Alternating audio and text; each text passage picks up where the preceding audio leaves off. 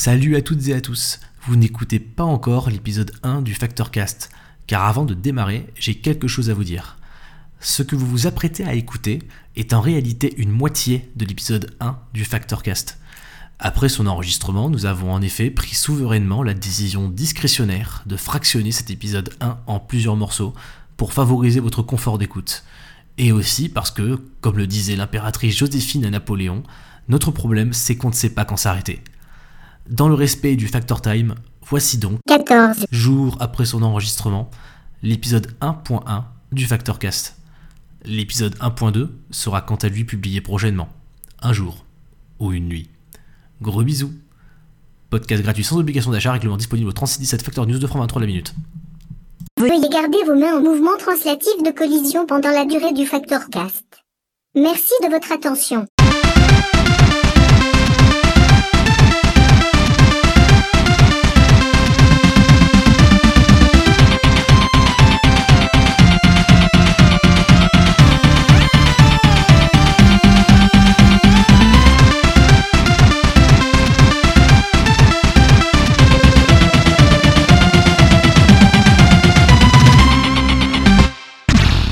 Bonjour et bienvenue sur le numéro 1 du Factorcast, le podcast du site Factor News, le seul site de jeux vidéo francophone disponible en 5 6 couleurs différentes. Non, 5 couleurs différentes, je sais pas compter. En bleu V4, Solène Green, Next Gen Orange, Magenta Love et Ultra Violet. Bonjour Frostis, comment vas-tu? Salut, très bien. Salut The Pilot, je suis Bonsoir. content de te revoir. Enfin, bonjour. Il faut pas dire. Non, il faut dire Bonjour. quoi en fait? Bah, il faut, écoute, je crois que. Il faut dire public- salut, voilà, c'est Je, ça. il crois dire que le public salut. a le droit de savoir que nous sommes le 10 juin 2016 et qu'il est 20h53. Donc salut.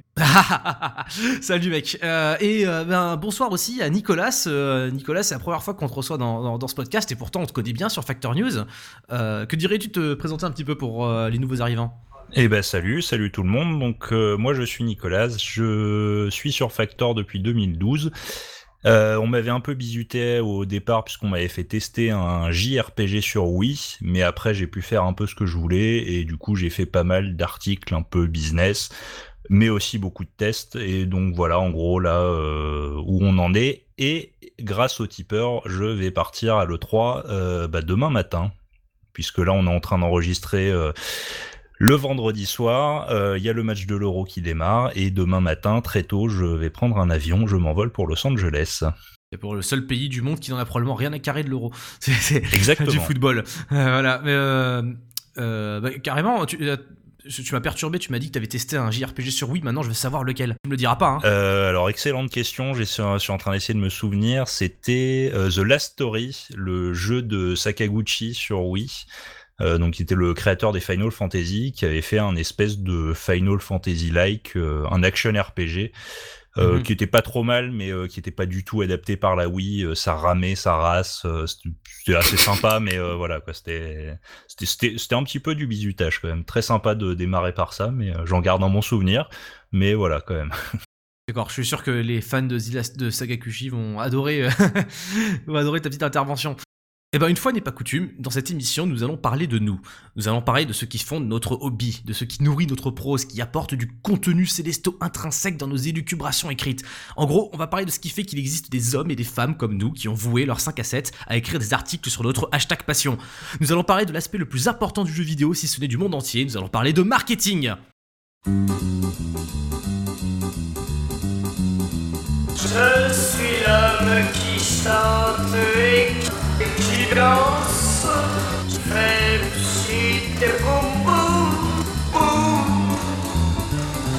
Je suis le seul dans toute la France à posséder un super zoom. SingStar, révèle ton talent sur 30 titres originaux.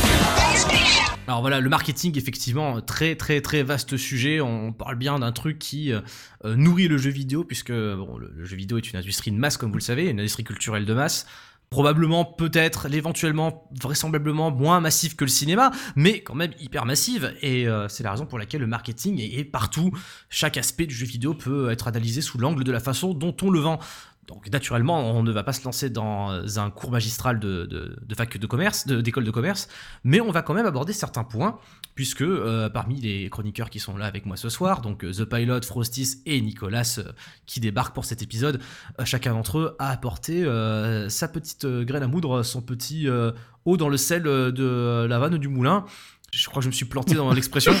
Euh, c'est toujours pareil, je, je sonne comme le On a scientifique. senti le truc déraper. Je, peu, sonne euh, comme le scientifique de Franz Five, c'est atroce. C'est ce aussi ça de bosser euh, sans lire les, euh, euh, sans avoir de texte du tout. Donc voilà. Mais t'aurais rien dit, ça passait caisse. hein. Mais oui, évidemment, si j'aurais pu ne laisser le jingle et présenter l'émission à ma place, tu vois. Ça aurait été parfait. Donc, euh, Nicolas, on, on va commencer par toi, parce que euh, tu vas un peu remettre les points sur les i. On parle de marketing, on parle de quoi précisément? Est-ce que tu pourrais nous donner une petite euh, définition? Alors oui, puisque tout à l'heure on a, enfin j'ai dit que j'avais écrit un peu des articles business. À ma modeste mesure, je suis un peu le Oscar Le Maire de Factor News, euh, dans une beaucoup plus petite O- mesure. Oscar Nomer, chroniqueur, euh, enfin euh, journaliste pour Gamecult, qui est spécialisé dans l'économie. hein. Pour ceux qui ne lisent pas Gamecult, et vous faites bien parce que techniquement c'est nos concurrents. et qui fait des articles formidables, euh, no- notamment pour le Gamecult Premium. C'est vrai, Mais, c'est euh, ouais, il fait, il fait des articles business euh, qui méritent vraiment le coup. Voilà. À ceci, Bref. ceci près que pour les lire, il faut donner de l'argent. Et je signale à ce sujet que il y a plein de bonnes raisons de donner de l'argent, et notamment il existe un site web qui utilise un Tipeee pour financer ses- son podcast. Mais bref, je m'égare. Vas-y, je t'en prie, Nicolas. Exactement. Donc en fait, je voulais juste commencer, et je m'excuse pour les auditeurs, par une définition de base pour qu'on soit bien tous au même niveau, et comme ça, ça sera fait, une définition que je vais aller piocher dans un dictionnaire d'économie. La définition du marketing, parce que euh, effectivement, j'avais envie de commencer euh, à bien différencier le marketing et la communication. Comme ça, c'est fait, pas de souci. Alors, le marketing, si on s'en tient à une définition, c'est l'ensemble des mesures qui concourent au positionnement et au développement des ventes d'un produit ou d'un service, et ça repose en partie sur l'étude des besoins et de la psychologie des consommateurs. Voilà, fin du cours magistral. Euh, je vais clarifier un peu pour que ça soit euh, un peu plus limpide pour tout le monde. Euh, quand on veut vendre un produit, donc là en l'occurrence un jeu vidéo, eh ben il faut forcément des consommateurs qui l'achètent ce produit. Pour qu'ils l'achètent, eh ben il faut que ce produit réponde aux besoins des consommateurs et que les consommateurs soient au courant de l'existence des produits. Puis j'ajouterais qu'ils aient aucun frein à l'achat. Donc ça veut dire que d'une part, les joueurs, euh, ils doivent avoir envie de jouer un tel type de jeu, donc les développeurs et les éditeurs vont développer ce type de jeu. Là, il y a plein d'autres sujets qu'on va pas aborder ici parce que ça serait beaucoup trop long et ça serait du hors sujet. Après, il y a les freins à l'achat, c'est-à-dire que euh, les joueurs doivent avoir la capacité financière et matérielle de d'acheter les jeux et d'y jouer dans des bonnes conditions. Est-ce que vous avez une boutique près de chez vous? Est-ce que vous achetez en dématérialisé? Est-ce que vous avez la machine pour jouer au jeu, etc., etc. Là encore, plein de débats, dont par exemple les soldes de Steam, qu'on n'abordera pas ici, mais ça fera peut-être l'objet d'un podcast futur. Mhm. Et puis surtout, ce qui nous intéresse aujourd'hui, c'est il faut que les joueurs soient au courant de l'existence. Euh, par exemple, si vous êtes un développeur, que vous avez créé un jeu absolument parfait, mais que personne n'est au courant de son existence, bah forcément personne ne va l'acheter. Et donc c'est pour ça que la communication, qui est en fait une sous-partie du marketing, Ouais. va entrer en jeu et il faut communiquer aux joueurs euh, que le jeu existe d'une part et aussi quelle, quelle est la, nat- la nature du jeu, quelles sont ses caractéristiques, euh, à quels besoins il répond, etc., etc. Pour éventuellement déclencher chez nous, joueurs qui sommes aussi des consommateurs, eh ben, un processus d'achat, parce que c'est quand même de ça qu'on parle ici.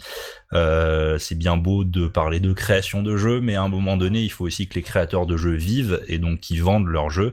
Et pour ça, eh ben, il faut que les joueurs achètent. Et donc, euh, c'est là, sur cette partie-là, sur la communication, qu'on voulait euh, s'attarder un peu plus euh, aujourd'hui dans ce podcast. Et euh, avec des exemples, si possible ratés, parce qu'on apprend toujours plus des erreurs que des choses réussies. Et c'est plus drôle. Voilà Exactement. aussi, surtout. Tu, tu termines ta définition en parlant de l'importance de, la communication. Et alors précisément, nous autres, en tant que, que rédacteurs ou euh, collaborateurs, contributeurs à Factor News, euh, naturellement, nous sommes inclus dans ce processus de communication. Nous sommes également le relais de la communication des éditeurs et des développeurs. C'est en partie grâce à, nous, que, ou à cause de nous, que euh, les joueurs sont au courant des jeux qui sortent. Donc euh, c'est pour ça que justement les, les exemples que vous avez choisis, les thèmes que nous allons aborder dans cette émission, nous permettront par des cas concrets, de revisiter euh, bah, certains, alors justement certains couacs, on va dire, en matière de marketing, mais euh, de manière générale, comment euh, la communication bah, a pu mal se passer dans le passé. quoi. Et donc là, justement, Nicolas, toi, tu voulais nous parler précisément de consoles vidéo, ce qui est quand même tout un délire, parce que les consoles, c'est le machin dont on a besoin pour faire des jeux vidéo, enfin, si on n'a pas de PC. Voilà, si on n'a pas de PC, mais en fait, plus précisément, je voulais m'intéresser au lancement raté de consoles. Qu'une console, forcément, euh, faut commencer à la vendre à un moment donné, donc il faut l'annoncer, il faut lui donner une date de sortie, un prix, etc. Et parfois, c'est totalement foireux. La console euh, ne va pas se vendre du tout dans ses premiers, dans ses premières semaines, dans ses premiers mois de commercialisation. Et je voulais m'attarder en fait sur quelques exemples de lancements particulièrement ratés et voir un petit peu si c'était lié à la communication qui avait pu être fait autour des consoles ou si ça n'avait rien à voir. Et on va avancer un petit peu chronologiquement, pardon, puisque je voulais commencer par la Dreamcast. Donc pour rappel, sortie en 98 et en 99 chez nous. Euh, la Dreamcast qui en fait très rapidement s'est cassée la gueule, euh, elle s'est pas énormément vendue, enfin elle se vendait moins que les consoles de la génération précédente euh, dans ses premières semaines de sortie, et puis après il y a eu évidemment la PlayStation 2 euh, qui a été un rouleau compresseur, ça s'est tellement cassé la gueule pour la Dreamcast qu'ils ont arrêté, enfin Sega pardon a arrêté la production en 2001. Voilà, c'est-à-dire qu'en fait c'était la dernière console jamais fabriquée par Sega qui dix ans plus tôt était un des noms les plus connus chez les enfants fans de jeux vidéo aux côtés de Nintendo et, c'est à peu près tout d'ailleurs. Hein. Enfin, je pense que la plupart des gens de notre génération se rappellent que dans les années 90, si tu voulais jouer aux jeux vidéo et que tu n'avais pas d'ordinateur, tu jouais sur Nintendo ou sur une Sega. Exactement. Voilà, là, je fais un espèce de rappel que je pense 90% de nos éditeurs, nos auditeurs vont trouver superflu. mais bon, je... non, mais c'est parfait pour. Euh, voilà, rappelons-le quand même. La Dreamcast, c'est quand même une page qui s'est tournée dans l'histoire du jeu vidéo. Exactement. Et euh, en fait, là, ce qui m'intéressait, c'était de, de regarder comment est-ce que la Dreamcast a été présentée aux joueurs au moment de sa sortie. Et en fait, ce qui m'a vraiment frappé là en allant chercher euh, les spots de pub, les slogans, etc., c'est que ce qui était vraiment mis en avant, c'était l'utilisation d'Internet, du online. Mhm. Il y avait un slogan, bon là je vous le fais en français, mais c'était jusqu'à 6 milliards de joueurs. Et il y avait quelques pubs de enfin des spots publicitaires orientés vaguement humour un petit peu raciste, euh, xénophobe avec les Allemands, les Anglais. Un petit peu raciste. voilà, parce que c'était un peu le, côté euh, la pub Maître Sega, sauf que tu remplaces Maître Sega par un Allemand en costume bavarois qui fait Aria, si tu veux me défier, viens sur Dreamcast. Alors, alors attends, rappelons vite fait Maître Sega puisqu'on est dans le marketing. petit rappel vite fait peut-être de comment Sega euh, utilisait euh, bah, ses consoles avant la Dreamcast? Voilà, avant la Dreamcast, Sega avait tendance dans ses spots de pub à mettre les joueurs au défi avec euh, le fameux maître Sega qui, enfin, Sega c'est plus fort que toi, c'était le, personnage qui euh, te mettait les joueurs au défi de venir euh, être plus fort que lui aux jeux vidéo. Et ça, ça c'était, euh, c'était quelques, excuse-moi de t'interrompre, c'était quelques années avant. Je, si je m'abuse, ouais, c'est sorti en 1998, 99. C'était, euh. c'était pour la Mega Drive et euh, il y avait, il y avait tout le temps plein de pubs comme ça. Voilà, donc plutôt 90, 91, 92 peut-être si on pousse jusqu'à 93. Voilà, je dis ça parce que euh, bêtement, en tant que, que, monsieur qui a grandi à cette époque-là, qui a eu son enfance dans les années 90, euh, euh, je me rappelle que l'imagerie du marketing, enfin tout ce qu'on voyait à la télévision ou, dans les journaux comme publicité, a énormément changé entre euh, le début et la fin des années 90, du moins dans ma tête. C'est-à-dire de, souvenirs, de mémoire, on, on, montrait plus les choses de la même façon. Je sais pas si quelqu'un de plus calé en pub pourrait le confirmer, mais j'imagine que c'était plus possible pour Sega de faire des spots qui ressemblaient aux spots qu'ils faisaient à l'époque de la Mega Drive. Là, en fait, le, le c'est exactement là où je voulais en venir, c'est qu'en fait, les spots sont vraiment des spots maître Sega actualisés. Euh, pour la Dreamcast, alors qu'en fait, bah, les joueurs qui éventuellement euh, faisaient acheter la Mega Drive par leurs parents euh, au début des années 90, bah, ils ont 10 ans de plus et ils sont pas forcément attirés par les mêmes spots publicitaires dix ans plus tard. Et en fait, c'est là où je voulais en venir. C'est pourquoi est-ce que la Dreamcast ça a pas marché? Alors il y a plein de, il y a plein de raisons, mais dans l'aspect communication, c'est que Sega a orienté les spots publicitaires sur le online et avec un ton qui rappelait vraiment les publicités Maître Sega, alors que les avantages de la console, bah, c'était plutôt des avantages technologiques. Je vais pas les détailler, ce serait beaucoup trop long, mais enfin euh, sur l'aspect graphique, ça permettait de, enfin ça mettait une grosse claque à la PlayStation. Euh, et ça, c'était pas du tout mis en avant parce que quand tu regardes les publicités de lancement de la Dreamcast, t'as les spots là dont je me suis moqué avec l'accent allemand, mais en fait t'as zéro image de jeu dedans. C'est-à-dire que Sega a sorti une console qui mettait une grosse claque technique à toute la concurrence, qui sortait plusieurs mois avant la PlayStation 2, et à aucun moment ils n'ont montré des images de jeu qui me permettaient de prouver que leur console était euh, beaucoup plus puissante. Et c'est pour ça, en fait, pour moi, c'est vraiment une erreur de com, le lancement de la Dreamcast, parce que la console avait les moyens de répondre aux besoins des consommateurs. Donc là, vraiment dans le marketing, besoin des consommateurs, bah, ils étaient en plein dedans, c'était bon. Par contre, au niveau de la manière dont ils ont présenté la console, et eh bah, euh, ils se sont plantés parce qu'ils ont mis en avant les mauvaises caractéristiques de la console. Là où, par exemple, la PlayStation 2, euh, un peu plus tard, qui euh, donc est sortie quelques mois Mhm. après, bah, c'est un peu approprié entre guillemets ce qui aurait dû être le discours de la Dreamcast avec les pubs soi-disant un peu plus matures, je vais pas m'avancer sur le sujet, Oui. mais les fameux euh, spots de David Lynch. Qui, Euh, pour le et coup, ne donc, pour montre le pas d'image du jeu, de jeu non plus, hein, les spots. de non David plus, Lynch, euh. mais, mais qui par contre, euh, eux, abandonnent totalement le, le ton euh, Maître Sega, pub des années 90, etc. Enfin, tu, tu sens que euh, ils sont passés à une autre génération au niveau de, du ton de la communication. Mais elles sont super creepy, les, les, les pubs de la PlayStation 3.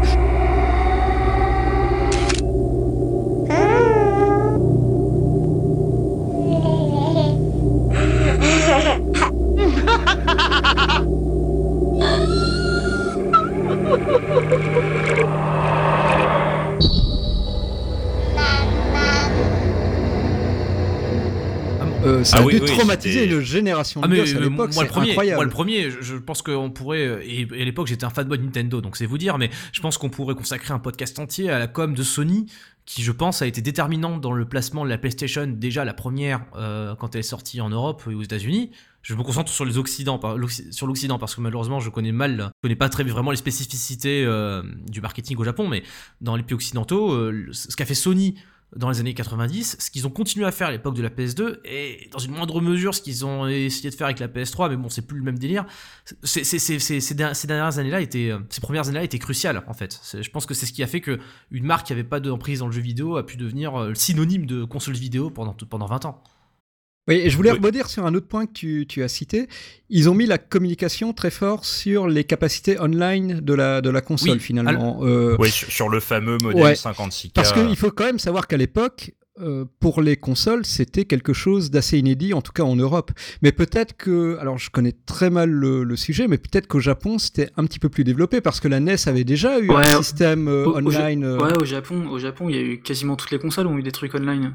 Alors peut-être qu'ils ont essayé de reproduire la com du Mm. Japon en Occident, alors que finalement le- les capacités de la PlayStation euh, en online, il y en avait aussi, il me semble. Il y Alors, avait un modem pour la précisément, PlayStation. le- la PlayStation 2 ne- n'avait pas de jeu online à son lancement.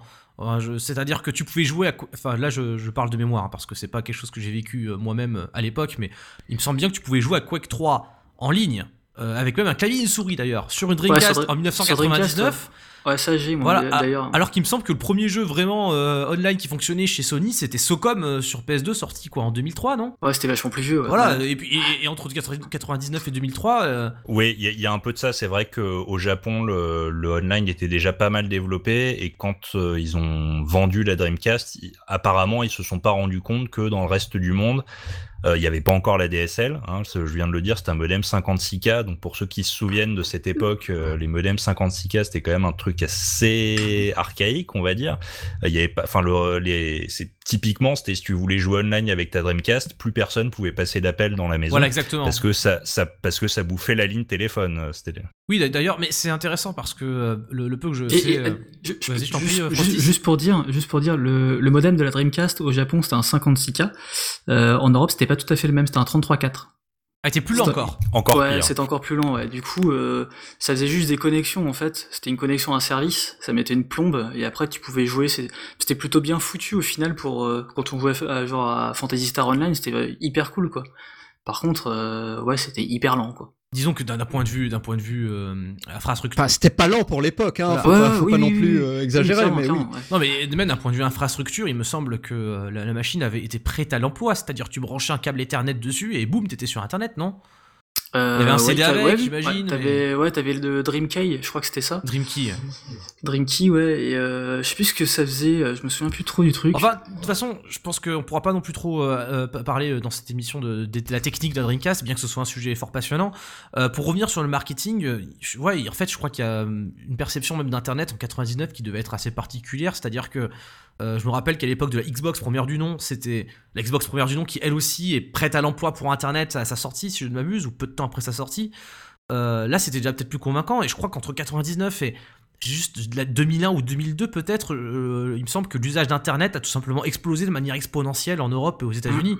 Euh, je sais que Ouais, ouais, et puis, et puis, enfin, le, alors la DSL, ça doit être 2003, 2004, quelque chose comme ça, enfin, en tout cas en France, mais euh, c'est là où tu vois, enfin, la, la Dreamcast, on dit souvent qu'elle est sortie un peu trop en avance, et c'est vrai que à partir du moment où eux mettaient l'accent sur le online, sur Internet, effectivement, elle est sortie deux, trois ans trop tôt. Euh, parce que euh, trois ans plus tard, il y aurait eu l'infrastructure euh, réseau pour que, enfin, tout le monde déjà, enfin tout le monde, la plupart des gens dans les villes auraient eu Internet et euh, ça aurait semblé plus naturel, plus normal d'avoir une console connectée à Voilà. Internet. Mm. Sauf que là, en 1999, euh, c'était pas forcément ce que tu recherchais en premier sur euh, la console euh, que tu allais acheter euh, dans ton magasin, Oui, voilà. Enfin, je veux marque. dire- En Occident, ouais, ils sont, ils sont plantés de 3 ans, quoi, parce que la Xbox c'est 2002, truc comme ça. Ouais, et voilà. euh, je crois que le, le Xbox Live est arrivé un peu plus tard, un an après, un truc comme ça euh, en, en Europe.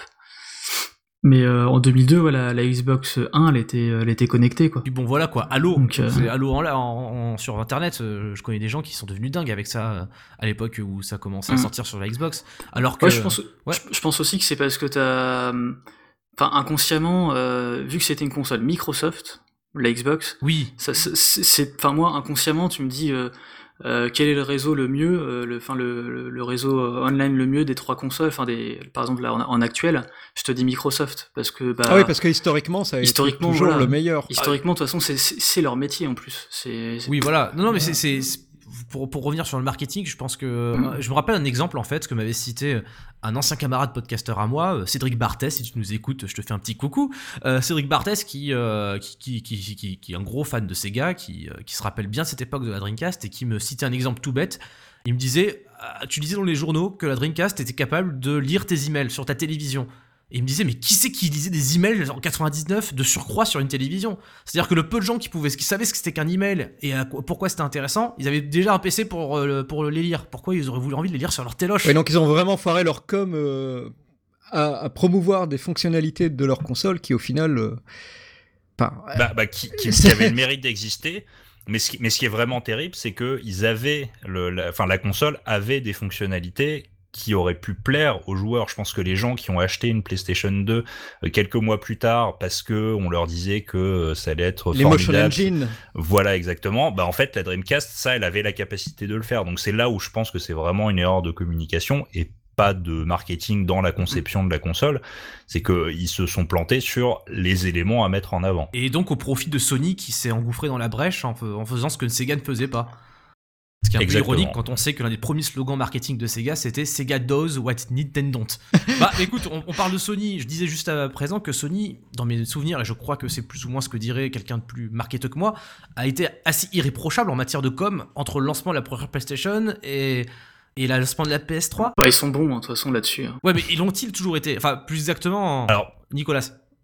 Eff- effectivement, enfin tu, tu me lances parfaitement. Euh, Il y a eu quand même un lancement raté de console euh, chez Sony, c'est la PlayStation Mhm. 3. Alors je sais Mhm. que maintenant ça a l'air un peu dingue de dire que le, le- le lancement de la PlayStation 3 a été raté parce que euh, au final euh, il s'est plus vendu de PlayStation 3 que de Xbox 360 à pas grand Dans le monde chose, entier à un ou deux dans le monde entier sur la durée de vie des consoles à 1 ou 2 millions près, sachant que la 360 euh, a été vendue un peu plus longtemps, elle était sortie euh, en 2005 je crois. C'est- C'est c'est vrai qu'on Enfin, pourrait croire bref. que la 360 c'est mieux vendu que la PS3, du moins juste en se basant sur le marketing et le ressenti. je- Enfin, du moins le mien en tout cas. Sur, sur le ressenti, en fait, il y a eu des, des de nombreuses années où la Xbox 360 s'est beaucoup mieux vendue que la PlayStation 3 et c'est effectivement c'est un peu resté. Ouais, euh, au on fil a du temps, on a ça, ça a quand même que- remonté. Ouais. C'est au début en fait où la Xbox a pris vraiment son envol et, on va en reparler, mais rien que le ni- rien qu'au niveau du prix, Ah, mais voilà, mais. c'est à partir du moment où la PlayStation a baissé son prix que, le, que, les ventes ont commencé à s'envoler. Petite question strictement théorique, peut-être que tu pourras y répondre ou pas, Nicolas. Le prix, est-ce du marketing? Oui, euh, mais alors là, par contre, il me faudrait un podcast entier pour Oui. en parler, parce que parce, parce que tu, en fait, il y a plusieurs, euh, en fait, il y a plusieurs prix qui existent. T'as euh, le le prix pour te positionner sur un marché, t'as le prix psychologique qui est le prix que les consommateurs sont prêts à Oui. mettre. Euh, t'as l'aspect euh, quand tu donnes un prix à un consommateur, plus tu donnes un prix élevé, plus il va avoir l'impression que le produit est de qualité. Enfin voilà, t'as plein plein plein d'aspects qui sont liés au prix. Ah, Apple et, Exactement. et Sony, du coup, puisque pour la PS3, le prix c'était aussi quelque chose de. Je t'en prie. euh, C'était une image de marque finalement, le prix de la PlayStation. Ah oui, le, un- donner un prix élevé à ses produits, c'est carrément euh, donner une image de marque à ses produits. Alors ça peut être euh, justifié, c'est-à-dire que si ça se trouve tes produits sont de très haute technologie et effectivement ça mérite qu'ils soient vendus très cher. Bon, je vais pas m'avancer sur Sony et Apple parce que je c'est des produits que j'achète pas spécialement, donc je vais pas juger la qualité de leurs Mhm, produits. Mais effectivement, quand tu quand tu es une entreprise, euh, c'est très important de, de définir avant de lancer ton produit à quel prix tu vas le vendre déjà pour euh, attirer un maximum de consommateurs évidemment, mais surtout pour donner une image euh, aussi pour donner une image à ton produit. Et, euh, donc juste pour revenir quand même sur la PlayStation 3. Euh, donc effectivement sur le long terme la, la PlayStation 3 a totalement euh, remonté la pente elle s'est au final mieux vendue que la 360 Mais- pas autant que la Wii mais mais en fait, ce qui m'intéresse, c'est vraiment sur les premiers, euh, les premières semaines et les premiers mois de commercialisation, la PlayStation 3 était totalement à la ramasse. Euh, tu, enfin, il y avait deux fois plus de ventes de Wii, par exemple, entre 2006 et 2009 que de PlayStation 3. Et en fait, ce qui s'est passé, c'est que au, au moment de la sortie de la PS3, Sony a capitalisé pas mal sur l'image de marque PlayStation. Enfin, on parlait des spots de la PlayStation 2 à l'instant.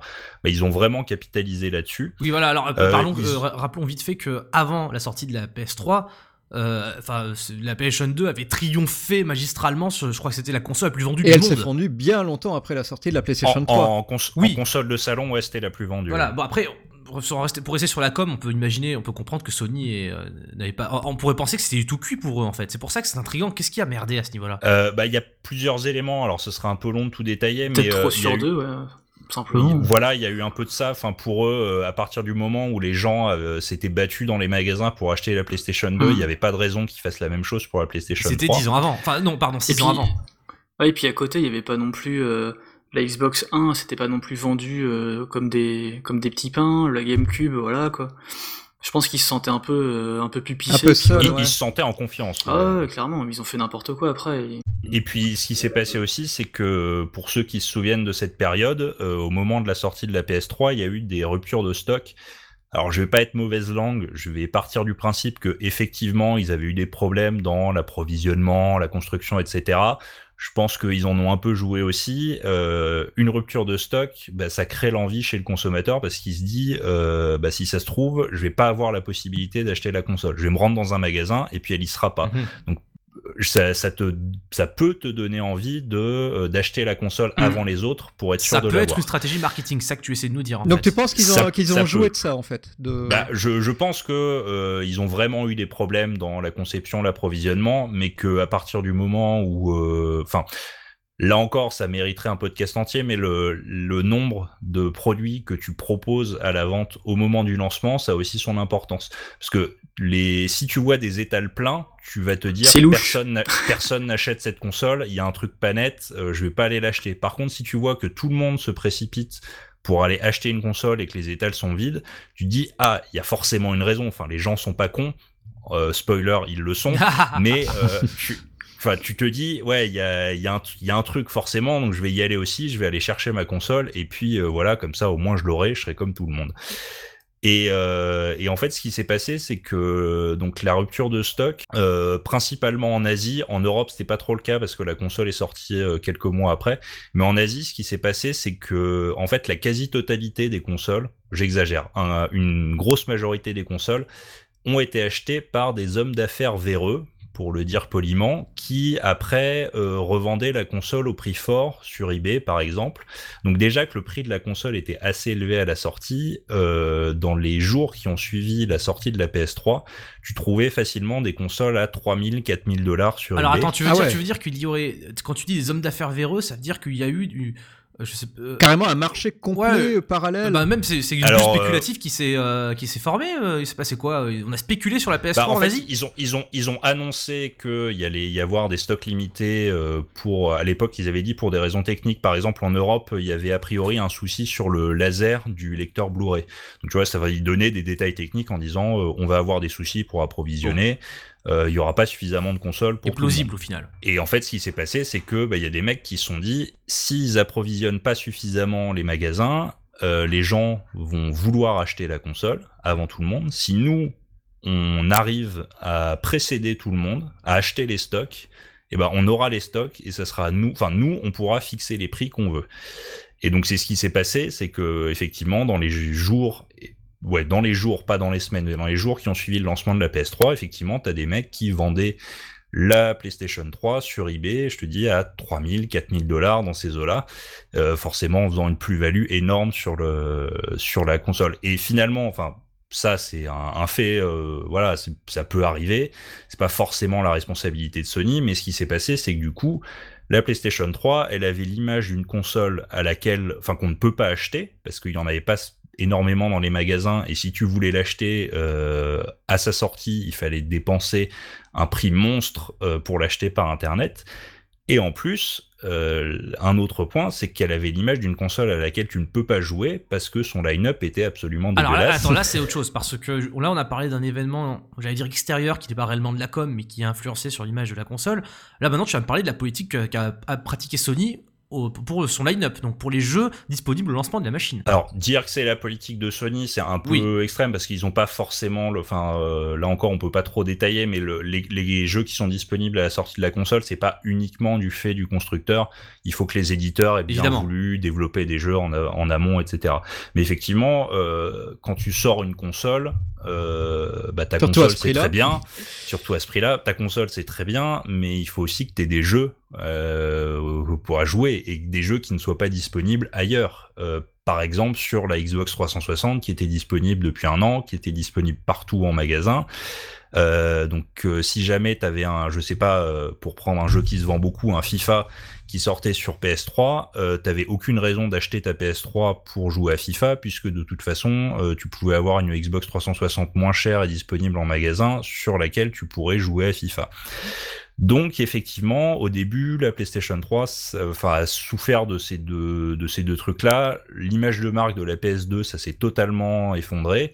Et en plus, il n'y avait pas de raison particulière pour les joueurs d'aller acheter une PS3. Oui, alors petit aparté de, de toi à moi, euh, euh, de toi à moi, euh, il- le line-up de sortie de la PS2, il n'était pas non plus très tip-top. hein. Oui, il était complètement à chier aussi à la- à Et, et- de la pourtant, les gens se alors- sont battus dans les Virgin Megastore pour en acheter, de mémoire. Oui, effectivement. Et en fait, la, la PS2, euh, alors ça, c'est un point que je voulais pas trop aborder parce que là, pour le coup, c'est Oui, vraiment. là, on euh, refait. on, on part- on partirait sur une discussion d'une heure, mais en fait, je considère que la communication de la PlayStation 2 à son lancement est ratée. Et pourtant, la console s'est vendue à fond. Ah ouais, en fait, même. la console, pour moi, la PlayStation 2 s'est vendue malgré euh, une communication totalement et non pas grâce à à son cette lancement. communication. Voilà, non pas grâce à cette communication. Oui, mais ils Alors avaient aussi le lecteur DVD à l'époque aussi sur la PlayStation 2 qui était quand même. Moi, toutes les personnes que je connaissais qui avaient une PlayStation 2 l'avaient acheté parce que c'était un lecteur DVD pas Mais est-ce cher. que Sony l'avait Ouais, vendu oui, comme tel Est-ce qu'il disait notre Voilà, et. DVD délibérément dans la com Est-ce que c'était. Non, mais au final, tu vois, tu as pas de jeu, mais tu te dis en attendant, ça va me servir de lecteur de Mm. DVD. Quand et il y aura des jeux forcément. Moi, je me souviens même de certains magasins qui vendaient des Dreamcast avec des lecteurs DVD au prix d'une PS2. Ah, joli. C'est marrant que tu dis ça, Frostis, parce que je j'avais lu un article euh, en cherchant justement pour la Dreamcast euh, des informations. Et alors là, c'est vraiment un podcast à part entière, on pourra pas en parler ce soir, mais il semblerait que Sega avait fomenté le plan plus ou moins euh, secret de mettre des, du hardware Dreamcast dans des lecteurs DVD. Et euh, vendre du- Euh. pour le coup des lecteurs DVD qui joueraient à des jeux Dreamcast. Mais euh, c'est quelque chose qui n'a pas, qui n'a pas eu, le, je crois, le, le temps d'exister ou de voir la lumière du jour. Ouais, si, si, si, ils voulaient le faire ce truc-là. Ils sont très. Enfin, ça pareil, oui, on pourra en parler dans un autre podcast, mais Sega faisait vachement de trucs. je me souviens par exemple du, des, de lecteurs de, enfin de, de Mega Drive portable pour les, pour les avions par exemple. Ah oui, comme joli. Oui, moi, je me rappelle ils également, avaient- ouais. Ils, ils déclinaient vachement leur console dans d'autres matériels pour d'autres utilisations, mais tu jouais quand même au jeu quoi. Et euh, pour la Dreamcast, ouais, c'est ce qu'ils voulaient faire. Ils voulaient mettre sorte d'émulateur Dreamcast dans un lecteur DVD quoi en fait. Oui, moi, moi je me rappelle aussi des, des machines un peu exotiques comme Mm. euh, euh, ce, la- ce lecteur Laserdisc sur lequel tu pouvais connecter un module Mega Drive et un module PC Engine. Mais là, si on commence à parler de hardware, on est, on est Ouais, mal barré. Mais euh, voilà, donc du coup, Nicolas, j'en reviens vers toi. Donc tu me dis, euh, au final, la PS3, euh, elle a raté son marketing et puis elle s'est mieux vendue ensuite. Est-ce que le- la com de Sony euh, est quelque chose à y voir? Alors effectivement, parce qu'en fait, bon, et ce que j'ai pas dit aussi, c'est qu'en même temps, il y avait la Wii. C'est pas non plus anecdotique. C'est-à-dire, c'est un ça. phénomène inouï, là, oui. Euh, euh, C'était quelque chose d'inattendu, Voilà, et complètement ça, fou. ça a totalement, totalement monopolisé euh, les médias. Enfin, on parlait que de la Wii. Alors évidemment, après ça s'est essoufflé, mais euh, au moment de, du lancement de la PlayStation 3, bah, t'avais la Wii qui prenait Et toute qui la devait place. énormément à sa com aussi. Une com, pour le coup, qui ne ressemblait pas du tout à ce que faisait Nintendo avant. Qui est sorti, euh, ils Ouais, sont voilà. sortis deux jours après la, enfin la Wii est sortie deux jours après la PS3 aux États-Unis. Et, et, et pour le coup, euh, puisqu'on fait une parenthèse sur la Wii, j'en profite. La Wii avait aussi plus ou moins mis en scène euh, les ruptures de stock. Sauf que là, pour le coup, il n'y a pas eu euh, du tout la, la même, enfin le même effet que pour la PS3, parce que là, en fait, il y avait déjà un peu plus de stock à la base, et euh, c'était plutôt des familles qui allaient acheter Mmh, la, la Wii pour Noël, et du coup, euh, c'était pas forcément des gens qui étaient prêts à mettre euh, une somme faramineuse sur eBay. Déjà, il fallait qu'ils connaissent eBay euh, pour avoir la Wii. Donc, en fait, ce qu'ils faisaient, c'est qu'ils euh, faisaient une précommande dans leur magasin, ils attendaient qu'il y ait un nouveau stock qui arrive, et puis voilà, ça, ça partait. Donc, du coup, la rupture de stock a pas eu le, le même Voilà. effet. Et aussi, on parle d'une Mais- machine même qui est relativement différente dans son essence, dans son coût, euh, dans son positionnement. C'est pas, Voilà, pas que le le- marketing qui différencie ces deux machines-là, elles étaient vraiment différentes dans leur conception même. Ce qui n'était pas forcément le cas entre la PS2 et la Dreamcast qui avaient finalement beaucoup en commun. Ou l'Xbox 360 et la PS3, enfin, tu, tu vois où je veux en venir. Voilà, justement, tu te trompes Ah. entre marketing et communication. mais- Ah là là, il a rien Euh, écouté. Et bim Comment ça Comment ça Non, mais du coup, effect- mais par contre, effectivement, t'as raison. Au niveau de la communication, c'est quelque chose de, de différent entre le, la Wii et le, la PS3. Et effectivement, euh, le- la différenciation de la Wii, c'est surtout du marketing en amont où Nintendo s'est dit, euh, avec le GameCube, on s'est planté. On va faire autre chose euh, pour essayer de voir si ça fonctionne Oui. mieux. Ils ont ils se sont dit, on va faire du casual gaming, on va viser la famille, enfin, on va Là, là, tu revenir parles- à ce qu'on faisait Voilà, je avant. parle du marketing comme Donc une voilà. force qui a euh, présidé à la conception de la console. Voilà. Voilà. exactement, où les mecs se sont dit euh, où est-ce qu'on pourrait aller se positionner et attirer des clients sans que, enfin, euh, sans être en concurrence avec euh, Oui. Sony qui nous a défoncé la gueule sur les deux générations précédentes et euh, sans être concurrent, sans être en concurrence avec Microsoft qui a déjà euh, occupé le marché en sortant sa console. D'accord, parce que c'est ça qui, qui paraît intéressant, c'est que euh, je t'interromps un petit peu, excuse-moi. euh, c'est pas quand tu nous parles de la Dreamcast et de la PS3, je pense à une machine qui a eu à faire face à une autre machine qui, au final, se ressemblent énormément, font tourner les mêmes types de jeux, ont plus ou moins les mêmes fonctionnalités, à quelques détails près. Euh, Ah mais attends, mais je me souviens que au début, en tout cas, le... les ports de jeux qui tournaient en même temps sur 360 et PS3, la version 360 tournait systématiquement mieux que la version Alors, PS3. oui. Ça a dû aussi jouer énormément, d'autant plus que la console était moins Ah non, chère. je suis d'accord avec toi. Après, il y a eu des contingences, si tu veux, comme avec la PS2 et le DVD, le online, etc.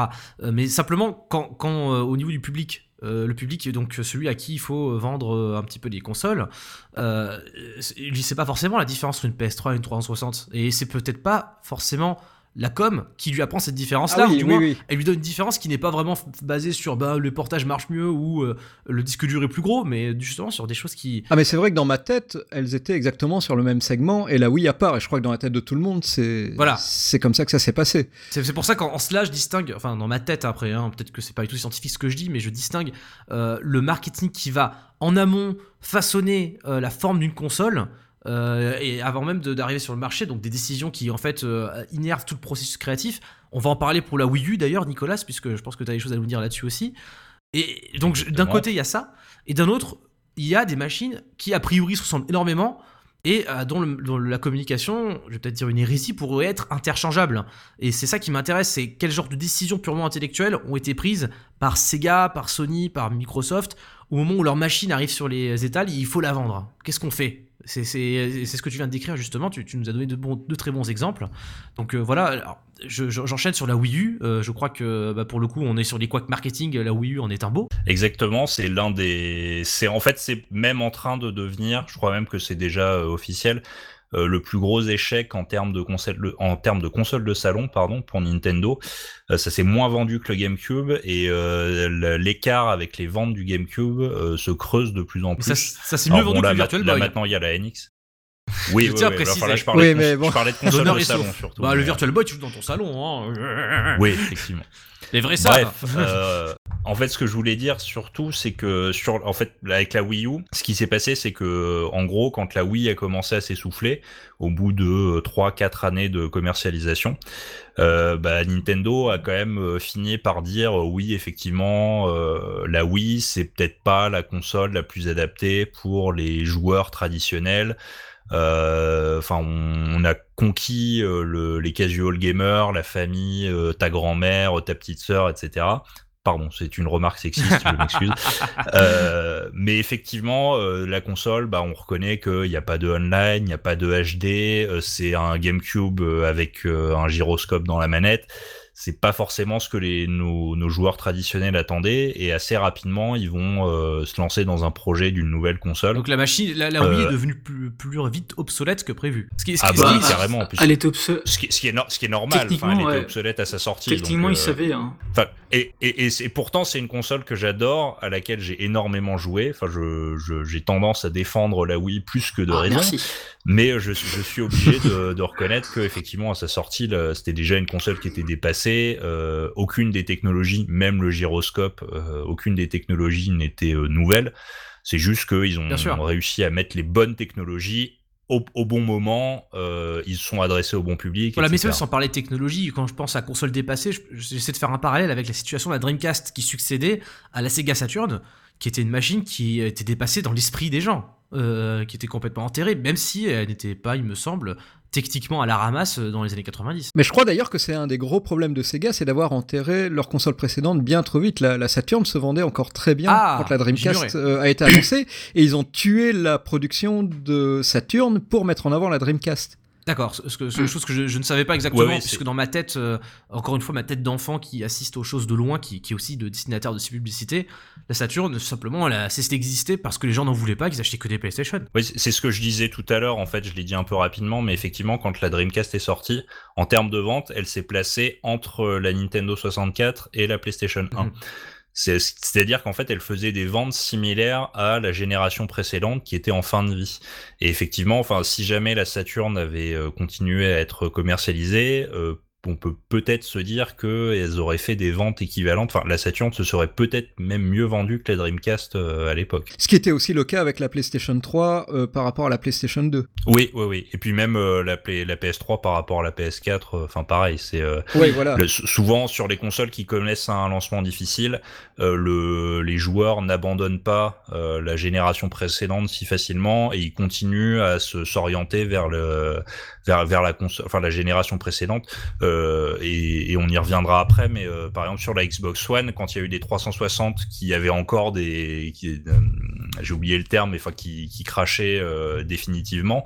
Euh, au moment de la sortie de la Xbox One, on avait encore des gens qui préféraient racheter une Xbox 360 plutôt que de passer sur la One parce que euh, ils avaient leur habitude sur la 360 et ils avaient aucun intérêt à passer sur la D'accord, One. mais euh, par contre, pour la Wii, on est sur une situation total- totalement inverse, c'est-à-dire que la console était obsolète et que les, les- ses possesseurs voulaient probablement la remplacer. Voilà, et, et en fait, donc on a su assez rapidement que euh, Nintendo planchait sur un truc avec une manette tactile, euh, on savait pas trop comment ça allait fonctionner, etc. Ils ont pris tout le monde de court parce qu'ils ont annoncé la console avant euh, le 3 2011.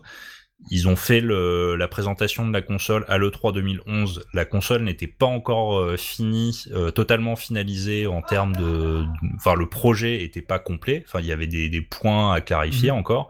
Et ils ont annoncé, euh, on sortira la console avant la fin 2012.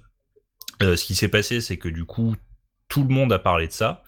Euh, parce que ils ont annoncé leur console avant la PS4 Alors, et la One. rappelons-le vite fait. Quand tu dis annoncer la console, on a vu des images, des jeux, quelque chose où ils ont juste dit, on fait Alors, une machine, elle existe. pour- voilà, c'est pour ceux qui se souviennent, ils ont dit euh, voilà, on va commercialiser une nouvelle console, ça va s'appeler la Wii U. Alors j'ai plus exactement le, le spot en tête, mais euh, Moi, je l'ai encore. hein. ils avaient. et bah, et bah des gars, Frosty, ils- on t'écoute, spéciali- spécialiste Nintendo de ce podcast. C'était un, un très mauvais souvenir en fait parce que euh, euh, moi je, je commentais le truc avec euh, mon ancien site et euh, on n'avait même pas compris que c'était une nouvelle console. On se posait une, on se posait la, une putain de question en se disant putain c'est une une nouvelle console ou c'est un un add-on pour la Wii quoi. Mais tu t'es pas le seul, Frostis. Et Tu t'es pas le personne ne seul. comprenait ça. quoi. Mais ils n'ont jamais montré la Si, si, si. console euh, dans leur premier fait, trailer. si. Je me souviens, ils montraient que la non, tablette. non, dans le premier, dans le premier trailer, tu, le, tu vois en fait, à un moment donné, euh, je me souviens, il y avait euh, un salon, tu, tu voyais la télé et la console à côté. Oui, euh, dans le fond. et dans le fond, euh, et en fait, on fait TV, merde, c'est quoi? Est-ce que c'est la Wii? Est-ce que c'est, est-ce que c'est un nouveau truc et tout? C'est-à-dire qu'on avait l'impression la- que c'était un accessoire pour la Wii presque. Exactement. Et en fait, Ah, je l'avais pris comme et, ça et aussi. tout ouais. le monde, le, le grand public, le, le prend, le prend encore comme ça maintenant. Mais même après, oui, et c'est ce un que j'avais truc dit de après dingue. la sortie. Il y a même des magasins où il y a des photos célèbres de, de vendeurs qui classaient Ouais, les. en même les- temps, ouais, il y avait le, le- même les Leclerc et les machins qui, qui, ils avaient même pas changé le truc, ça avait mis oui, puis basta quoi. Ça sans demander si la confusion n'avait pas été délibérément entretenue par Nintendo euh, pour plein de raisons. Mais rien que le nom. Je sais pas, je pense qu'ils sont. Je pense qu'ils se sont plantés. Non, le, le nom c'est le nom c'est du marketing aussi. Hein. Oui, euh, ils avaient tout, ils avaient fait tout un truc en présentant uniquement le logo à la base, en faisant euh, oui et avec un, les, les deux i qui se battaient, machin, qui faisaient des, enfin qui se transformaient en épée, qui se transformaient en raquette de tennis, machin. Et euh, ça voulait dire bah oui euh, nous quoi, on joue en- ensemble, machin. Donc oui, Et, en euh, anglais, hein, oui voilà. égale nous. ouais. Et oui vous bon voilà euh, nous vous Ah, machin. putain, je viens de comprendre le jeu de Ah mots. Bah, je, je mettrai je mettrai un lien. En 2016, The Pilot vient de comprendre l'origine du mot oui. Je mettrai un lien dans le, ouais, je mettrai un lien de la, vraiment de, de la, de l'annonce du logo de la Wii. Et, euh, je mettrai le lien. Mais euh, ouais, pour la Wii U, ils sont plantés. Ils sont, euh, il y avait, il y avait des, des, des comment dire, des, euh, des images des jeux. Il y avait euh, New Super Mario Bros. U, il y avait plein de trucs. Mais en fait, le, le niveau graphisme, enfin niveau technique, n'était pas si fou que ça. Et du coup, on se disait, bah en fait, ouais, c'est un accessoire pour la Wii, et euh, l'accessoire là va gérer le surplus de enfin le surplus de puissance en fait. C'est-à-dire que c'est quelque chose qu'on n'aura probablement pas le temps de rentrer dans les détails, mais ça va peut-être nourrir la réflexion que tu as eue, Nicolas. Et par rapport à ce que tu dis, Frostis aussi, j'ai un article en tête d'Eurogamer, dont on a déjà eu l'occasion de parler, je crois, entre nous, mais bon, j'en parle dans le podcast, euh, je pense que c'est pertinent. C'est un article qui revient sur euh, la réaction des développeurs lorsqu'on leur a présenté la Wii U avant tout le monde, puisque les développeurs, naturellement, sont familiari- familiarisés avec la console avant que le public en ait connaissance. Donc c'était à l'époque où euh, les rumeurs parlaient d'un Project Café, euh, donc pour ceux qui s'en rappellent, où la manette était un écran tactile, ce que tu as mentionné tout à l'heure, Nicolas. Et il y a un détail dans cet article, ça me paraît être même le cœur du propos. Euh, je voudrais pas non plus exagérer son importance, mais euh, je voudrais avoir- votre avis. C'est un développeur qui rapporte que lors de la première réunion à laquelle lui a été confié, je- alors, convié, pardon, je, ne sais plus dans quel studio ce monsieur bossait, peut-être pour une grosse boîte, peut-être pour une petite. Bref, euh, Nintendo donc l'avait invité lui et, des collègues pour lui présenter le projet Café. On lui a expliqué que le but de la machine était de fonctionner en catimini, c'est-à-dire qu'il fallait un engin qui se branche à une télé pour que le jeu ne soit pas sur la télé, que les enfants y jouent sur euh, le- le- les enfants étant un public euh, si privilégié de Nintendo, hein, bien sûr. Euh, il fallait que, les enfants y jouent sur leur tablette et par conséquent, comme ils n'utilisaient pas la télé, qu'ils étaient sur leur tablette avec leurs écouteurs, bah, ils n'allaient pas déranger maman. Et donc il fallait que la machine ne fasse pas trop de bruit. Et ce que disent développeurs qui extrapolent là-dessus, moi-même j'extrapole en citant, hein, c'est pas strictement ce qu'il y avait marqué dans l'article, mais c'est la philosophie qui en découlait. Et ce développeur dit Attends un peu, si le mec se, dit à ce moment-là, au moment où il entend ça, il se dit Il vient de me dire, Nintendo, que la machine doit pas faire de bruit pour pas déranger maman dans la cuisine. Si elle doit pas faire de bruit, ça veut dire qu'elle peut pas euh, beaucoup euh, ventiler. Et si elle doit pas beaucoup ventiler, ça veut dire que son processeur pourra pas beaucoup chauffer. Et s'il doit pas beaucoup chauffer, ça veut dire que ce sera pas un processeur super puissant. Et euh, donc, et le mec part de là en disant, bah voilà, c'est là qu'on a tous compris que la console serait pas très balèze. Et un peu plus tard, c'est notamment, bah, encore une fois, Eurogamer avec la participation de Digital Foundry, euh, qui, s'est- qui, s'est- donc, ils se sont fait une spécialité de désosser les consoles pour euh, évaluer leur puissance théorique. Et euh, donc, euh, leur verdict sur la Wii U, qui est tombé peu de temps après, ils disaient cette machine est à peine plus puissante qu'une Xbox 360. alors qu'elle sortait 5 ans plus tard. Ah oui, carrément. Oui, c'est à peu près le même système. Enfin, c'est à peu près la même, la même patate. hein. Ouais, c'est- Ouais, c'est Voilà, comparable. C'est une PS360, quoi. Et là où je, et justement, et là où je veux en venir, c'est qu'on on parlait du marketing qui façonne l'idée d'une console. Ce qui, ce que suggère euh, cet article, ce que le, le témoignage de ce développeur, c'est que la machine a été conçue pour finalement être au service d'un concept qui consiste à mettre une tablette entre les mains euh, du Ah mais je pense qu'ils ont essayé de mettre la tablette avant tout en avant, comme ils ont mis la manette de la Wii en avant, en espérant que voilà les gens allaient imaginer le concept derrière, parce qu'ils n'ont jamais. C'est-à-dire, c'est encore plus que ça. C'est-à-dire que ça s'en demandait si c'est uniquement pour des raisons, des raisons techniques, euh, technologiques, que Nintendo n'a pas juste mis l'intégralité d'une console dans la mablette, aurait appelé ça une, une nouvelle console et, et n'aurait jamais eu à, justifier d'un engin qui se branche sur une télévision et qui ressemble mystérieusement à une Wii d'ailleurs, sauf qu'elle est un peu voulait faire, ouais, ce qu'il ce qu'il voulait faire en fait, c'était euh, pareil, on peut en parler des heures de ce truc-là, mais en gros, bah, au Japon, les apparts sont plus petits que chez nous, sont plus petits qu'aux États-Unis, nanana. Mhm. Euh, donc c'était déjà pour pouvoir, euh, en fait, pendant pendant des années, euh, les, les gamins, ils ont joué à la Wii, ils ont fait chier les parents en fait, tout simplement. Ah, Attends, et après ils se sont mis à jouer avec un iPad, c'est ça le truc, non? Voilà, ils sont mis à jouer avec un iPad et tout, avec des téléphones, et ils se sont dit, hey, on va faire une console que les enfants ils connaissent déjà, que les parents connaissent aussi, sauf que euh, bah, euh, papa, maman, ils pourront regarder leur télé tranquille pendant que le gamin il joue. Donc c'est bien, c'est bien ça, ils, voulaient Voilà. ils voulaient Et en faire un iPad en fait. Ils voulaient faire une sorte de, ouais, une, une sorte d'iPad, sauf qu'ils avaient pas la techno pour ça, ils ont fait un truc un peu moins bien, Euh, mais euh, mais du coup c'était- Mais c'est du marketing encore orienté du côté. euh, c'est très japonais, Japon. ouais. C'est comme Ouais. pour Un la petit peu Dreamcast comme voilà, c'est ce voilà. là où je voulais en venir. C'est exactement comme pour la Dreamcast où ils ont mis le modem Mm. en avant. Là, ils ont mis finalement un défaut de la console au Japon qui a absolument aucun aucune incidence Ouais, à l'Occident. au- au Japon, c'est hyper important. Le, le, le comment dire, le, la taille d'un objet dans un appart est hyper importante. Mais attendez, parce que est-ce que la machine s'est bien vendue au Japon? Ah, pff, pas tant que ça, pas tant que ça. En fait, le problème, c'est que euh, on compare avec la génération précédente. Donc, on va comparer avec la Wii, qui est, une, enfin, pour moi, c'est une erreur. En fait, la Wii, c'est, c'est, elle aurait jamais dû se vendre autant, mais bon, tant mieux. hein. Bon, mais hein. euh, non, non, j'aime- moi, j'aime bien, On j'adore sent cette pas un peu console. le fanboy qui. euh, Non, voilà, j'adore cette console, mais pour moi, c'est c'est une erreur. C'est pas normal d'avoir vendu autant de millions de consoles de, enfin, de, de, ce, de cet hardware-là, en fait. Cent- cent- tu, tu- tu 120 dis, tu dis une erreur, tu veux dire un exactement, là, oui. accident. C'est un accident, ouais, c'est un accident Voilà. de parcours, un accident heureux de Nintendo, on va dire. Mais euh, je peux vous en venir, mais ouais, non, le, on compare avec, ouais, on compare avec le, la génération précédente. Euh, du coup, forcément, on est un peu biaisé, quoi. Mais si on compare avec les ventes de, le- du, de la GameCube, c'est pas, c'est pas foufou non plus. Enfin, c'est pas, il y a pas euh, 40 millions d'é- d'écart, quoi. Et puis le marché japonais a énormément Aussi, changé entre temps. Il y a eu justement les, les téléphones portables et les tablettes qui ont phagocyté entièrement Ouais, le marché. Enfin, en tout cas, c'est la vision de, de pauvres européens que j'ai du, du marché japonais au niveau jeux vidéo. C'est ils jouent essentiellement sur Ah oui, portable. bah, je non, me bah non, trompe. pas, hein. la, la DS, la 3DS, euh, voilà, quoi. Ça marche quand même, hein. C'est des trucs qui cartonnent et, euh, alors, ça, c'est normal. Justement, revenons-en un petit peu à, à- à la com, recentrons un petit peu le, le sujet là-dessus. Mm. Euh, Nicolas, toi qui as qui creusé le sujet pour la Wii U, euh, est-ce que est-ce que, finalement c'est si désastreux que ça? Je veux dire, bon, la machine a ce format particulier, ce positionnement euh, dont on vient de parler, qui peut-être qui s'est peut-être avéré être une mauvaise idée, mais est-ce que Nintendo a quand même réussi à convaincre certaines personnes de l'acheter? Tu dis que c'est une machine qui se vend très mal, mais dans l'absolu, est-ce que était-ce vraiment impossible à rattraper euh, de ce point de vue-là euh? Bah en fait, euh, déjà là avec tout ce qu'on a dit, en fait, euh, on se rend compte que c'est pas vraiment un problème de communication pour la Wii U, c'est vraiment un problème en amont où ils ont mal pensé leur truc, ils ont mal pensé la console, ils ont pas su repérer ce que vraiment les joueurs voulaient. Euh, et du coup, ils ont construit un machin euh, qui plaisait ni vraiment à leur public traditionnel, ni vraiment à un nouveau public. Euh, ça plaisait pas au public de la Wii qui de toute façon comprenait pas ce que c'était. Donc en fait, il y a pas vraiment, enfin, ils auraient pas pu mieux communiquer. Ils auraient pu en mettant en avant plus la console en Occident, mais ça aurait pas changé radicalement les choses parce que de toute façon, le machin est mal branlé, mal pensé à la base. Et après. Il y a quand même un truc qui moi, me- enfin, je, je confesse, hein, Fougère joue au solo de, ses- de Call of Duty. Moi, j'ai acheté, moi j'ai acheté. Chacun, une chacun, chacun sous ses, tares. Voilà, ch- ch- chacun, chacun son truc.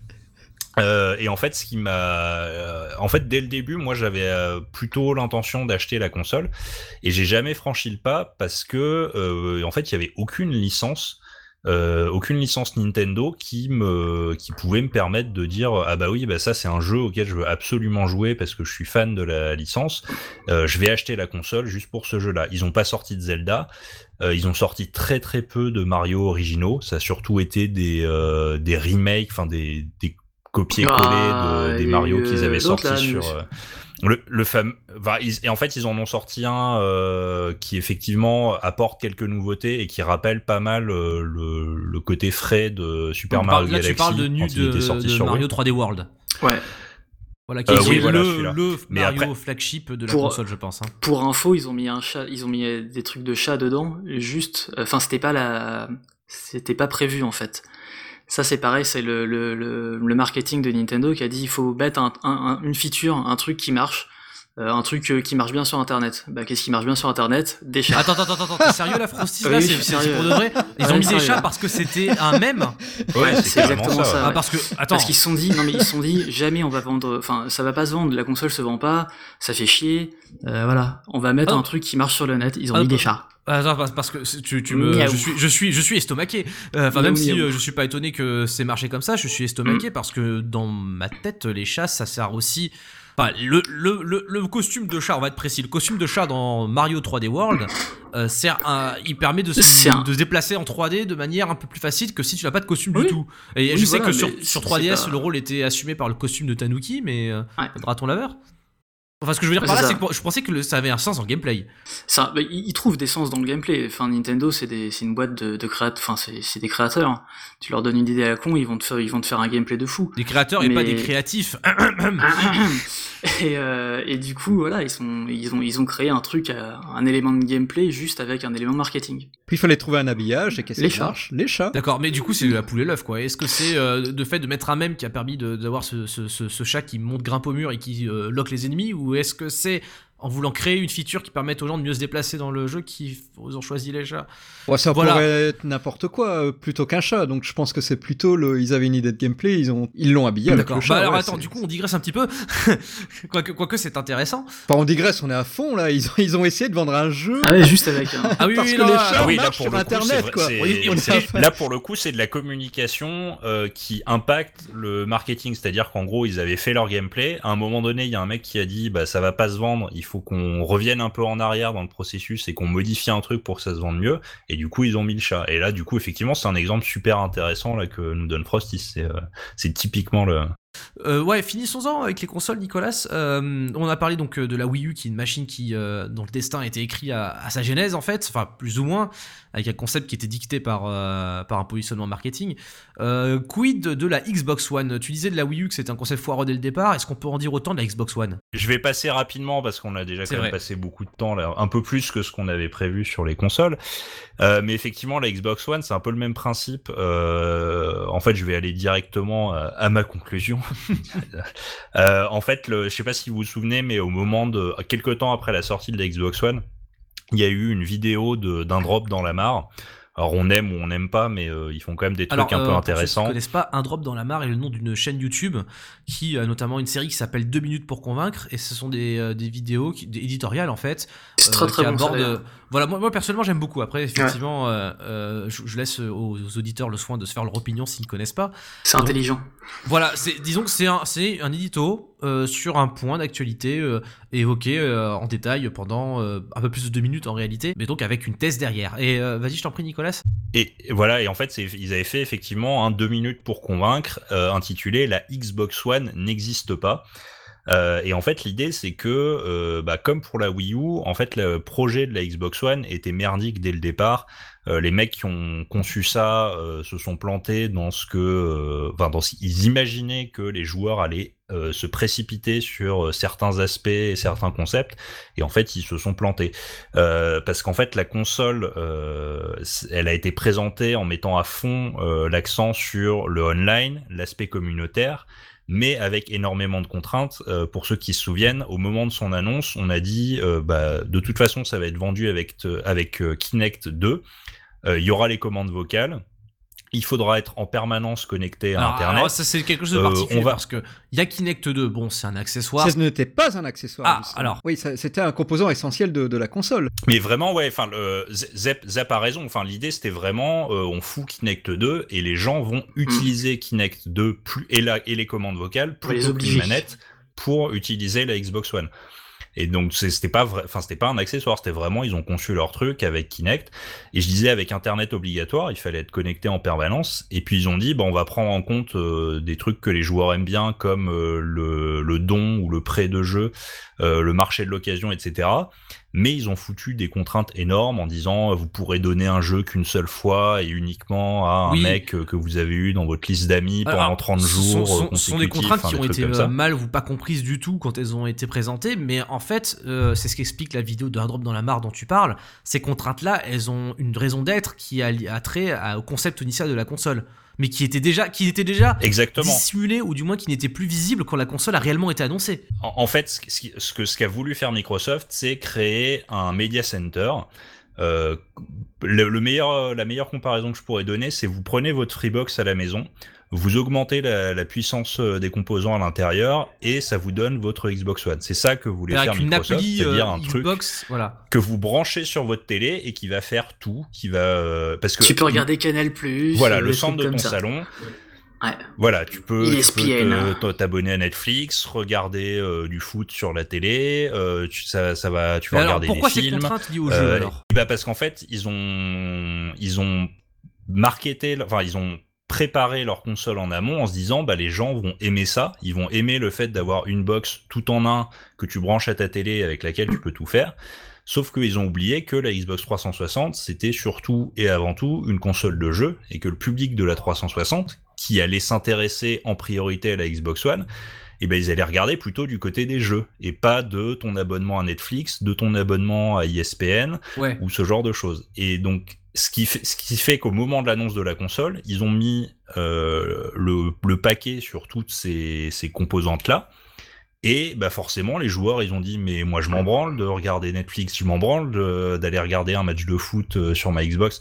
Moi, ce que je veux, c'est des jeux, je veux des exclus, euh, je veux, pouvoir jouer éventuellement, acheter mes jeux d'occasion, les revendre, etc.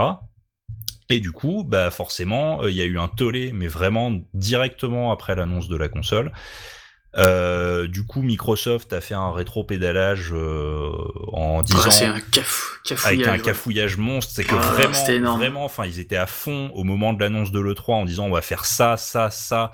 Il y, y a même eu une vidéo qui est pour moi absolument désastreuse en termes d'image. C'est, enfin, tout le monde la connaît, c'est celle de Don Matrick qui explique euh, de manière hyper condescendante que euh, bah, s'il y a des gens qui euh, veulent pas être connectés en permanence à Internet, euh, qui veulent pouvoir faire ce qu'ils veulent avec leur console, enfin, je cite pas de manière exacte, mais en gros, il dit bah voilà, heureusement, on vend un produit, ça s'appelle la Xbox 360. Sous-entendu, si tu veux si tu veux rester au Moyen Âge, euh, tu t'achètes notre console de la génération précédente. Nous, Alors ça c'est intéressant futur, ce que tu, tu cites parce que c'est ça a joué je crois. Ça a dû peser à l'époque de la PS3 tu me le confirmeras ou pas mais c'est l'importance qu'a pris internet et euh, la, réappropriation euh, de la communication par les internautes ou par les joueurs au sens large. C'est à dire que euh, la moquerie dont a été dont a, fait l'objet Microsoft à cette époque là et n'était sans commune mesure avec le genre de, de moquerie que pouvait connaître Sony à l'époque de la PS3 ou encore avant euh, les constructeurs tout simplement parce qu'Internet n'était pas là, qu'il n'y avait pas YouTube, qu'il n'y avait pas Twitter, qu'il n'y avait peut-être pas, euh, et ben tout simplement euh, l'impact des réseaux sociaux sur la com. Alors sur la PS3, si quand même, parce que c'était déjà, enfin Internet c'était déjà pas mal répandu, mais effectivement sur les générations précédentes, euh, il n'y avait pas, effectivement, tu le dis, il n'y avait pas les réseaux sociaux, il n'y avait pas un accès à Internet aussi simple, euh, même dans le partage en fait des images. Enfin, que là je vous parle de la vidéo de Don Matrick. Il faut se rendre compte que euh, 15 ans plus tôt, ça aurait été impossible, ne serait-ce que de Oui. capturer la vidéo et de la diffuser euh, largement dans le monde. Et du coup, elle aurait eu un, un- un impact euh, dérisoire. Alors que là, forcément, tu mets ça une fois sur YouTube, même si euh, Microsoft arrive en disant euh, attention, tu supprimes ça, sinon on te colle un procès au cul. euh, C'est trop tard. façon, de- a- ouais. C'est trop tard. Il y a un topic sur NeoGaf, il y enregistré, a qui une news sur Kotaku, une news sur IGN, voilà, une news sur, euh, sur les sites, et euh, voilà quoi, au final, euh, ouais, c'est- c'est c'est foutu quoi. Tu as parlé de cafouillage, c'est aussi parce que, euh, je reviens encore là-dessus, la, la- la com de Microsoft est rentrée de- en frontal avec, euh, comment appelle-t-on ça, une contre-communication de la part des internautes? Enfin, il y a eu un retour de bâton, c'est-à-dire qu'on on a vraiment, euh, je rappelle qu'on s'arrachait les cheveux sur ces histoires de prêt. Et Sony aussi a, a- a joué là-dessus. En... Bah Sony, ils avaient fait une, je me souviens là, il y avait euh, comment il s'appelle le directeur de Sony, je sais même plus. Le Monsieur Chauve. Quasi, Kazirai, Kazirai. Il avait fait une, euh, une, une, comment dire, une vidéo avec un autre mec du marketing en disant euh, comment prêter, euh, ça durait quoi, 10 secondes, un truc comme ça. C'était juste après là, justement la comment Co- comment, comment prêter un jeu sur un jeu, PlayStation ouais. 4. Il avait un jeu euh, en boîte. Il se retourne et- devant son devant son collègue, il lui donne. Voilà, c'est fait. C'était un énorme un, un énorme troll. euh, Enfin, euh, Microsoft s'en est pas remis quoi. Mais alors, ah, parlons très rapidement, parce que sinon ça va durer longtemps. Mais on- euh, Mm. sur la Xbox One, j'avais posé la question Nicolas, mais euh, du coup on est parti sur autre chose. Euh, ce, ce qui explique la vidéo d'un drop dans la mare sur la Xbox One, si je me rappelle bien, c'est que comme cette machine était envisagée comme un media center, enfin la partie la plus importante était que le- la, la fonction console de la machine était envisagée comme, un applica- comme une application, un petit peu comme Steam fonctionne sur un ordinateur. Et, et partant de là, en fait, ils ont fait que Bah. transposer des règles euh, de, de, des règles qui sont en vigueur actuellement sur Steam euh, à, euh, au monde de la console. Et ça, c'est quelque chose qui n'a pas dû être compris, puisqu'en montrant la console, elle avait l'air de ressembler à une console ordinaire. Or, ce n'était pas. C'était pas prévu comme ça. Le rétropédalage, en réalité, ça consistait à vraiment Oui, oui. casser des, euh, des principes qui euh, étaient euh, pourtant envisagés à- au lancement de la machine. Donc il a fallu modifier le fonctionnement de la, la console. Euh, je dirais pas en profondeur, mais quand même à- à- de manière assez profonde. Euh, la- toute, la philosophe- toute la philosophie, tout, tout le concept derrière la, la machine, au final, s'est retrouvé caduque parce que les gens gueulaient. Tout le concept de, lic- de licence. Oui. Et, et puis en fait, enfin juste pour faire le mot de la fin, en fait, ce qu'ils avaient prévu à la base, c'était de faire une euh, box Media Center avec une console dedans. C'est pas ce qu'attendaient les joueurs, et du coup, ils ont fini par faire Mm. une console de jeu. Sauf que du coup, bah, entre temps, les dégâts étaient euh, déjà faits et étaient déjà irréparables. Et ça continue maintenant puisque la PS4 euh, se vend à peu près euh, deux fois plus que la Xbox One. D'ailleurs, enfin, dernier mot là sur la sur le fait de faire des une box. euh, en fait, ils sont ils, ils savaient pas trop que en France ou en Europe, on avait nous déjà des box pour euh, pour internet avec euh, voilà la, la Freebox fait fait lecteur de fait lecteur Blu-ray avec un NAS ça, ça, machin, ça être euh, intéressant ce que tu dis, Frostis. Aux États-Unis, voilà. les. Et techniquement, techniquement, c'est pas pareil aux États-Unis. Ils ont ils sont câblés et puis ils ont pas de box en fait. ils d'en aux. États-Unis, c'est ouais, c'est c'est compliqué. hein. Du coup, euh, Microsoft s'est positionné comme étant un, le media center avec euh, voilà ESPN dessus, euh, ton ton truc de, de comment dire de, de Game of Thrones et autres conneries, plus les jeux Xbox. Ils voulaient vraiment se positionner là-dessus. Oui. Sauf que quand ils sont arrivés en Europe, on a fait non, on s'en branle de regarder Canal Plus sur ta sur ta console quoi. Oui, entre nous, euh, je serais pas surpris que, euh, que bah, justement que ce besoin a fini par exister. Aux États-Unis, euh, les gens utilisent Mm. Netflix en masse, euh, ils consomment des médias d'une manière que nous autres, on peut consommer avec euh, les engins que fournissent nos fournisseurs d'accès à Internet, mais si ce modèle-là n'existe pas aux États-Unis. Mais juste pour, pour, pour, pour terminer là-dessus, ne, dir- ne risque-t-on pas de dire un jour de la Xbox One euh, que, euh, comme la Dreamcast, c'était peut-être une machine sortie trop tôt? Parce que, à Ah titre oui, personnel, beaucoup trop tôt. parce qu'à titre personnel, je suis peut-être pessimiste, mais j'ai tendance à penser que, bon gré mal gré, les, euh, les consoles euh, destinées à sortir dans le futur vont avoir ce système où on ne pourra plus prêter de jeux. Ils vont avoir ce système qui fonctionne déjà sur les iPods, euh, les iPhones, pardon, mais aussi qui fonctionne sur les, les appareils Android, qui fonctionne sur Mm. Steam et par extension sur Windows 10. Bref, le système qui fait que on n'achète plus des, jeux- des disques avec un jeu dedans, on achète un, un ticket qui nous donne droit à une licence. Voilà, mais c'est- intéressant de voir comment la, la- la- la com du futur, des, des consoles du futur pour- euh, aborderont la question parce que je pense que euh, je suis peut-être encore une fois pessimiste, mais je crois que c'est un modèle vers lequel, euh, vers lequel les, les- les constructeurs avancent à grands pas euh, et donc ils vont devoir bien, ils vont devoir vendre ça aux gens quoi, tout simplement. Il va falloir leur, leur faire gober ça et Microsoft vient d'échouer donc. Voilà, Fro- Frostis, Zep, une petite dernière petite remarque pour la non, fin? non, non, c'est très bien. bah écoutez, euh, je pense qu'on peut, on peut conclure là. Euh, alors, c'est parti pour la petite phase de remerciement. Au premier numéro, j'ai fait ça un petit peu à l'arrache. À présent, j'ai une liste sous les yeux. Donc, je remercie avant tout les tipeurs. Les tipeurs, ce sont les gens qui donnent sur Tipeee.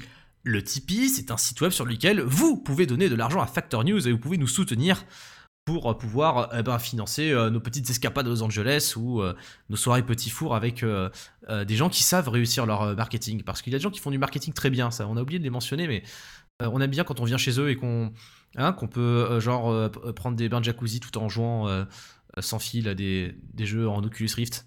Hein les mecs T'as fait ça, Hein, toi non, je, non, je, non, je, non, je dis que je, De quoi tu je, parles dis qu'il faut donner des sous au Tipeee, on a besoin, d'accord? Alors, J'ai loupé un truc là. euh, qu'est-ce que je disais La fin d'un podcast. Voilà, bon, du coup, merci aux tipeurs, merci vraiment aux tipeurs, hein, parce que sans eux, cette émission ne- n'existerait pas, et euh, c'est avec votre soutien qu'on va continuer à en faire, euh, qu'on part à l'E3, qu'on est parti à l'E3 commenter les conférences, etc.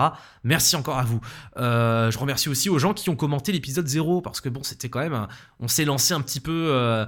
sur des bases expérimentales et vous avez été nombreux à réagir, à, poster des commentaires fort, fort constructifs et à partager sur les réseaux sociaux. Donc vraiment merci beaucoup à vous, ça, ça nous motive énormément pour la suite. Euh, forcément, euh, je remercie tous ceux qui ont écouté l'épisode, hein, mais qui n'ont pas forcément commenté, mais de nous avoir accordé deux heures de votre temps, c'était vraiment super cool. Je remercie ma maman. Je sais, pourquoi vous avez marqué ça les mecs? On n'avait pas dit pas les mamans Je remercie maman quand même parce que je l'aime beaucoup, mais quand même, tu vois. Euh, voilà. Euh, euh, je, je remercie les gens qui euh, nous notent sur iTunes. J'utilise pas iTunes, mais manifestement, on note les gens sur iTunes, on note les podcasts sur iTunes.